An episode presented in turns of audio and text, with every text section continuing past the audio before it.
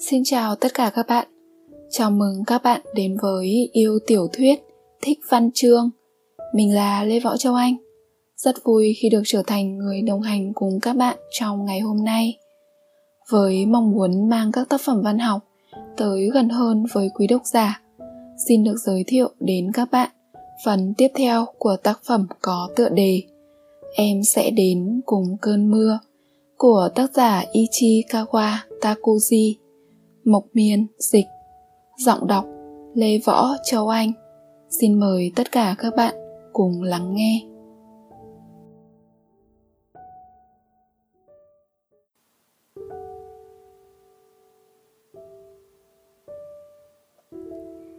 Chương 11 Hết giờ làm Đang đạp xe về nhà thì tôi trông thấy thầy Nombre và con Pu đi đằng trước. Khi đuổi kịp được thầy, tôi xuống xe, gọi. Thầy Nombre. Thầy ngớ người ra trong một giây rồi thốt lên. Ôi, ôi. Ngớ người cũng là sở trường của tôi. Mỗi lần như thế Miu lại hỏi tôi Hồn vía anh vừa bay đi đâu vậy? Anh vừa đi làm về à? Vâng ạ. Dù gì vẫn khỏe chứ? Khỏe ạ, con thầy. Cũng tạm tạm. Con người ta đến tuổi này rồi thì làm sao không có chuyện được. Bị đau 10 nhưng khỏi năm cũng tốt lắm rồi. Vậy hôm nay thầy khỏi được năm? Cũng cỡ đó. Con bố ngước lên nhìn tôi, cố gắng sủa. Uhm. Tôi bảo, nào, nào, rồi lấy chân xoa bụng nó. Tiểu thuyết của anh vẫn tiến triển chứ? Thầy Nombre hỏi. Dạ không, dạo này em đang tạm nghỉ. Ôi trời! Thầy thốt lên. Một câu cảm thán diễn đạt thay cho câu hỏi Lại có chuyện gì à? Một cách rất xúc tích. Tôi cảm thấy cơn bốc đồng trong người dâng lên dồn dập. Hay là nói ra luôn Nói cho thầy chuyện của Mio. Một cơn bốc đồng kiểu như vậy Nhưng liệu thầy có tin lời tôi? Mio Tôi thử màu đầu. Uhm, con pu sủa. Thầy Nombre làm bộ mặt giống hệt con pu Nhìn tôi cô ấy. Vâng vâng. Nếu em bảo vợ em đã về thì thầy nghĩ sao? À, à à có vẻ như thầy nombre đã hiểu ra. Cuốn tiểu thuyết của anh hả? Thầy nombre nói, anh định lấy đó làm bối cảnh. Tôi gật đầu lắp lửng trước khi tiếp tục. Hồi còn sống, cô ấy đã nói thế này. Đến mùa mưa, cô ấy sẽ trở về để xem hai bố con em sống có ổn không. Thầy Nombre im lặng lắng nghe. Và cô ấy đã về thật, cô ấy đã xuất hiện ở nhà máy bỏ hoang phía bên kia cánh rừng. Mặt thầy Nombre thoáng hiện lên vẻ nghi ngờ. Em đưa cô ấy về nhà, nhưng cô ấy bị mất trí nhớ, không biết mình là ai, cũng chẳng còn nhớ chuyện mình đã rời bỏ thế giới này từ một năm trước. Đây là mạch chuyện của anh. Không ạ, đây là chuyện có thật ạ. Hiện cô ấy đang ở nhà đợi em về. Mio đợi. Vâng, Mio đợi. Nghĩa là... Là linh hồn của nàng. Tôi cướp lời thầy. Không phải tiểu thuyết. Không phải ạ. Thầy Nombre chuyển ánh mắt từ tôi xuống con Pu đang ngồi dưới chân. Con Pu cũng ngẩng lên nhìn lại thầy. Có vẻ như thầy và con Pu đang hội ý về tính xác thực trong câu chuyện của tôi. Tôi quyết định im lặng chờ thầy đưa ra kết luận. Mio rất quý thầy Nombre. Khi chuyển đến sống ở thị trấn này, thầy Nombre là người đầu tiên bắt chuyện với vợ chồng tôi. Chúng tôi gặp ông ở công viên số 17 khi đi mua thức ăn cho bữa tối ở trung tâm mua sắm về. Chuyện xảy ra cách đây 7 năm. Hồi ấy, thầy Nombre đã là một ông lão có tuổi, giống như ông giám đốc văn phòng tôi. Còn Pu trẻ hơn bây giờ, có phong thái của một thanh niên trầm ngâm, suy tư. Tuy hồi đấy nó cũng chỉ sửa được mỗi um... Sau đó chúng tôi duy trì mối quan hệ không thân cũng không sơ. Một tuần gặp nhau vài lần ở công viên số 17, trao đổi những câu chuyện không ngắn cũng không dài. Cả hai vợ chồng đều không giỏi ngoại giao, nên có thể nói việc thỉnh thoảng gặp thầy Nombre là mối quan hệ xã hội duy nhất của chúng tôi. Thầy Nombre quý miêu như cháu gái, Ngược lại, Mio cũng rất quý trọng ông. bởi vậy bởi vậy tôi muốn hai người gặp lại nhau trước khi mùa mưa kết thúc trước khi nàng trở về tinh cầu lưu trữ. Tuy mio không nhớ thầy nombre nhưng nếu gặp nhau chắc chắn hai người vẫn có chuyện để nói. Do đó cần phải để thầy nombre biết sự thật trước. Nếu làm thầy bất ngờ nhịp tim thầy tăng vọt quá chỉ số quy định rồi cứ thế rơi vào im lặng thì nguy vậy, thầy Nomre nói, mio trông thế nào? Thầy lúng túng giơ tay để diễn đạt ý muốn nói, hình như thầy muốn hỏi mio có chân không? Trông như bình thường ạ. Tôi nói, giống hệt như mio ngày xưa, từ ngoại hình, tính cách, giọng nói cho đến mùi hương, chỉ có điều là nàng không còn trí nhớ. Ra là vậy. Thầy nombre thở phào nhẹ nhõm, thầy gặp mio nhé thầy khẽ gật đầu mấy cái cử chỉ này không khác mấy so với lúc thầy run lẩy bẩy nhưng tôi chắc chắn đó là cử chỉ xác nhận đồng ý vậy thì tôi nói hẹn thầy ngày mai tại công viên số 17. Thời gian vẫn như mọi khi. Vâng, em sẽ đưa Mio đến. Được rồi, tôi vẫn ngồi ở cái ghế mọi khi thôi. Vâng ạ. Tôi chào tạm biệt thầy Nombre và con Pu, rồi leo lên xe, đạp về nhà.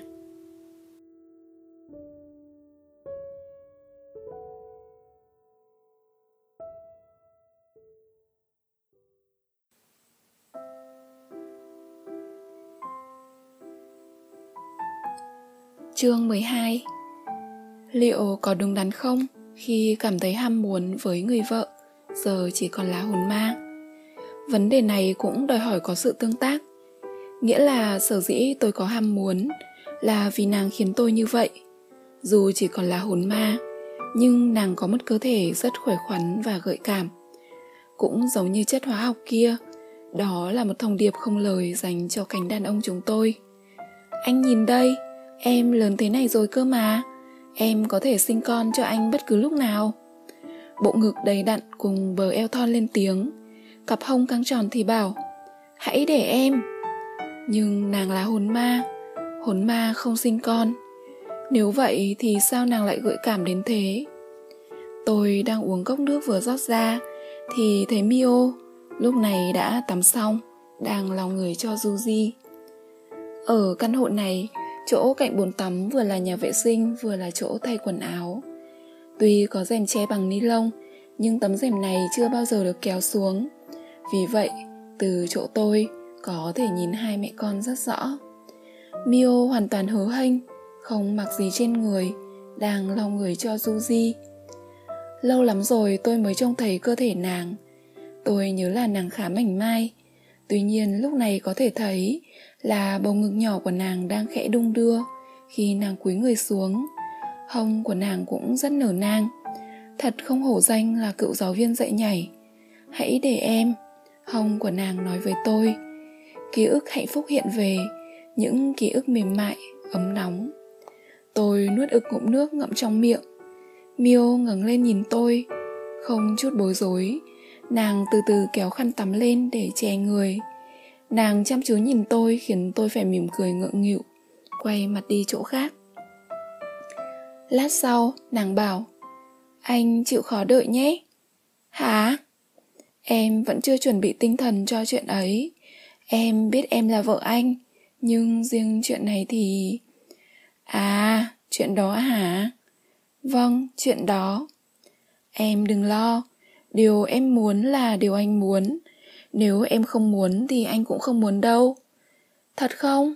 Thật Nhưng mà Nàng nói Anh nhìn em ban nãy như thể là anh đang muốn vậy À xin lỗi em nhé đó chỉ là phản ứng của anh khi nhớ lại thôi.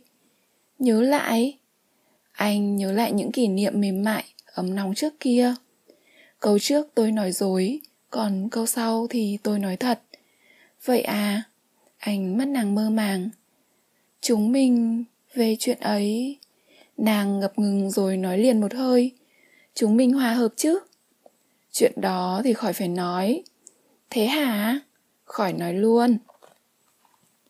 Mùa đông năm ấy Chúng mình gặp nhau vào thứ hai đầu tiên sau kỳ nghỉ năm mới lần hẹn hò thứ hai. Ba tháng mới gặp nhau nhỉ?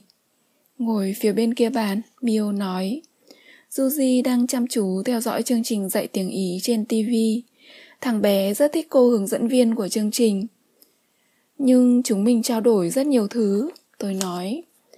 Giống như hàng ngày bọn mình vẫn nói chuyện với nhau qua cánh cửa vậy. Do đó, hôm gặp em, anh mang tâm trạng của một người vừa mở tung được cánh cửa đó. Anh luôn có cảm giác là em ở ngay cạnh anh. Api amo meta meta. Tiếng dù gì hét lớn. Gì vậy? Nghĩa là chúng ta chia đôi nhé. À, ra vậy. Điểm hẹn lần này vẫn là sân ga. Lần trước, anh đến trước 5 phút mà đã thấy em rồi, nên lần này anh đến trước hẳn 15 phút. Sau khi chắc chắn rằng em chưa tới, anh lấy từ túi thể thao hiệu Frank Sotter ra một cuốn truyện và bắt đầu đọc. Đó là cuốn Những yêu nữ của thần Titan của Kurt Vonnegut. Hồi đấy ông vẫn để chữ Junior ở cuối tên. Anh đọc cuốn này ba lần rồi. Hai lần trước anh đều khóc khi đọc đến đoạn cuối. Lần này anh cũng chảy nước mắt. Anh khóc vì Malachi Constant. Ai ô ơi! Anh ngẩng lên thì thấy em. Cậu khóc à? Em hỏi. Ừ. Có chuyện gì buồn à? Anh chìa quyển sách ra cho em xem. Bìa quyển sách vẽ một hình con chó chỉ còn bộ xương đang bị tròng dây qua cổ dắt đi. Cậu buồn vì quyển sách này? Anh gật đầu. Sau này em cứ tưởng quyển sách viết về một chú chó không may bị chết. Anh nhìn đồng hồ thì thấy còn 10 phút nữa mới tới giờ hẹn. Chúng mình lại vào quán giải khát lần trước. Giờ tớ mới để ý. Em nói. Ai ô lúc nào cũng đọc sách, kể cả giờ nghỉ hay giờ tự học. Ừ, tớ cũng thích sách, nhưng là sách về Sherlock Holmes và Arsene Lupin. Tớ biết, anh nói. Thế à? Anh để ý em nhiều hơn là em tưởng. Áo len lông dê của cậu, anh nói, trông rất hợp. Cảm ơn cậu, em nói. Sau khi gọi đồ uống, anh lấy trong cặp ra một gói nhỏ đặt lên bàn. Sắp sinh nhật cậu rồi. Đây là... Anh đẩy gói quà về phía em. Quà sinh nhật của tớ. Em mừng ra mặt. Em hết nhìn gói quà lại nhìn sang anh. Em bảo em rất vui. Đây là lần đầu tiên tớ nhận được quà từ con trai. Cảm ơn cậu. Cậu mở ra đi, anh nói. Anh dùng giấy gói hộp bánh bố anh được tặng dịp cuối năm làm giấy gói quà. Lúc em mở ra, giấy gói vẫn còn thơm mùi vani. Cho tớ à? Em hỏi. Ừ, cho Enokida đấy. Đó là một bức tranh khổ A4 đóng bằng khung nhựa rẻ tiền. Bức tranh anh vẽ em từ phía sau bằng bút máy mực đen. Anh đã cố hình dung lại gương mặt em. Vậy mà chẳng hiểu sao trong đầu anh toàn hiện lên hình ảnh em từ phía sau. Chắc tại anh vui quá khi thấy em để tóc dài. Em thấy đấy, đầu anh như tổ quạ nên lúc nào anh cũng ao ước có được mái tóc đẹp. Đây có thể coi là một dạng bệnh ái vật. Tuy nhiên, xét về mặt sinh học thì vẫn còn đỡ hơn là bệnh mê dày gót nhọn. Tớ rất vui, tớ sẽ giữ cẩn thận. Giờ nghĩ lại mới thấy, em đúng là người hiếm có vì đã vui mừng đón nhận món quà bình dân đó của anh. Tất cả chưa mất tới một nghìn yên. Cậu học trò dồn hết sức cho trận đánh nghèo đến mức khó tin. Thời buổi này, đến một đứa học cấp 1 cũng chẳng buồn đếm xỉa tới món quà như vậy ấy chứ. Cậu vẽ đẹp thế, em nói. Tớ từng có ý định thi vào trường mỹ thuật. Sao cậu lại không thi? Tại mắt tớ, anh nói. Mắt tớ không được tốt lắm, tớ bị mù màu thể nhẹ, đến nỗi phân biệt đèn giao thông còn khó. Vậy mà tớ không biết. Bản thân tớ cũng không biết, tớ cứ tưởng mọi người đều nhìn thế giới giống tớ. Vậy ư? Ừ, thầy giáo khuyên tớ nên bỏ ý định đó, cứ là một nhân viên bình thường thôi, như thế sẽ không gặp cản trở nào. Thật lãng phí, em nói, cậu vẽ đẹp như ảnh thế này. Ngay từ hồi ấy, em đã rất giỏi khoản khơi dậy chút lòng kiêu hãnh của anh bằng những câu nói hoàn toàn không có chủ ý. và quan trọng hơn nữa là em còn không hề nhận ra điều này những câu nói rất vô tình của em đã khiến anh tự hào về bản thân biết bao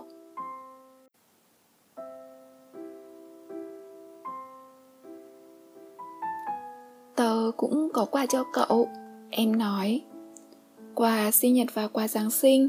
Tuy cả hai ngày này đều đã qua rồi, một bộ trùng tay bằng len. Trời này mà chạy thì lạnh lắm. Cảm ơn cậu. Anh nói, tớ rất vui.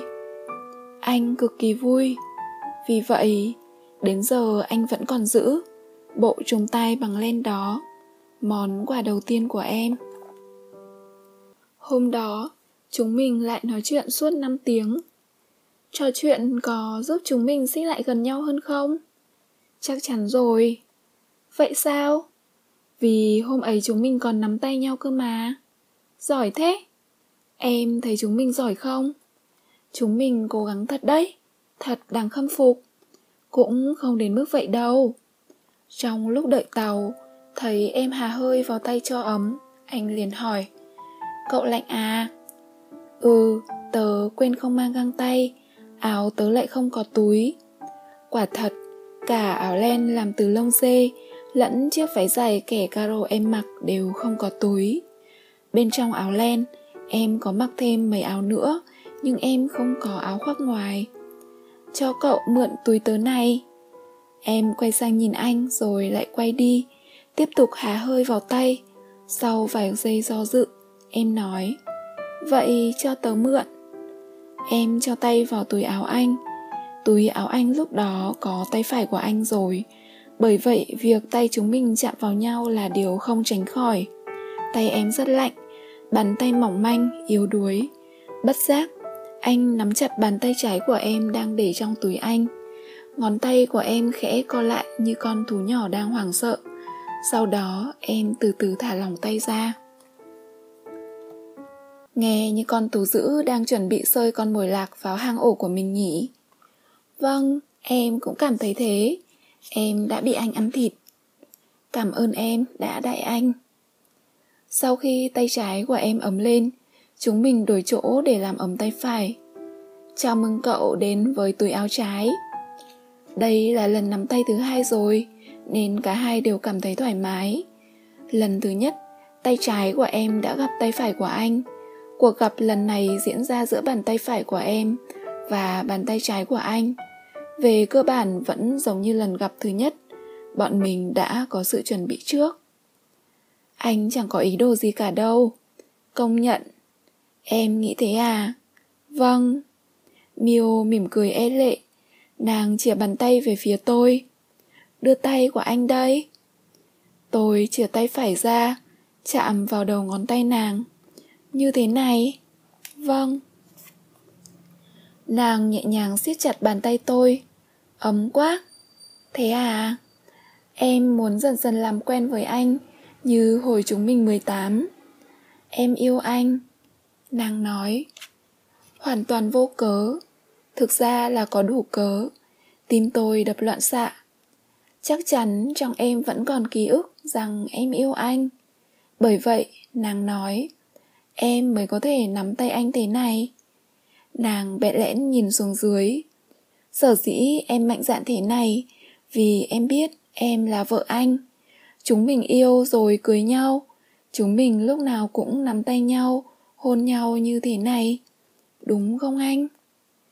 Đợi em thêm chút nữa nhé Không đến 3 năm đâu, Vì mới có 3 ngày mà chúng mình đã nắm tay nhau rồi Ngày mai bọn mình sẽ gần nhau hơn nữa Em không cần phải vội Tôi nói Em cứ làm như em muốn Em muốn mau chóng trở lại cuộc sống bình thường Em muốn trở về đúng nghĩa là vợ của anh, là mẹ của Yuji.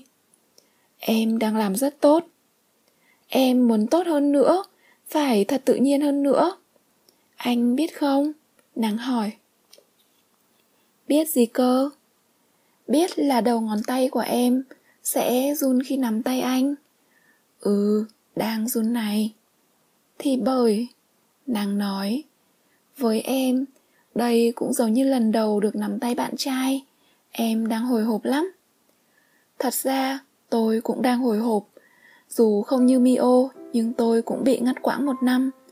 Bàn tay của người vợ sau một năm chia lìa khiến tôi khó mà cầm lòng nổi.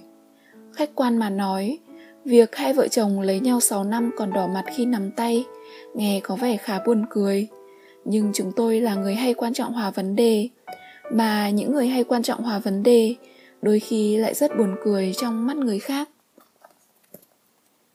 Abiamo poco poco. Tiếng Yuji đột nhiên vọng tới.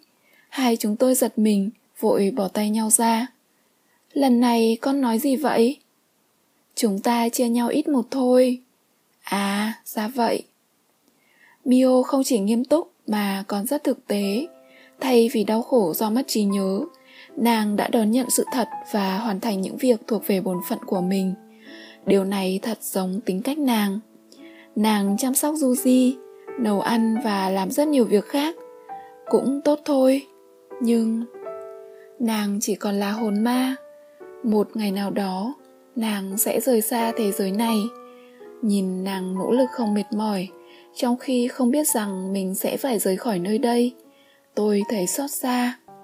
Nàng không biết rằng nàng đã qua đời một năm về trước rằng lần chia tay thứ hai sẽ chẳng còn bao xa nữa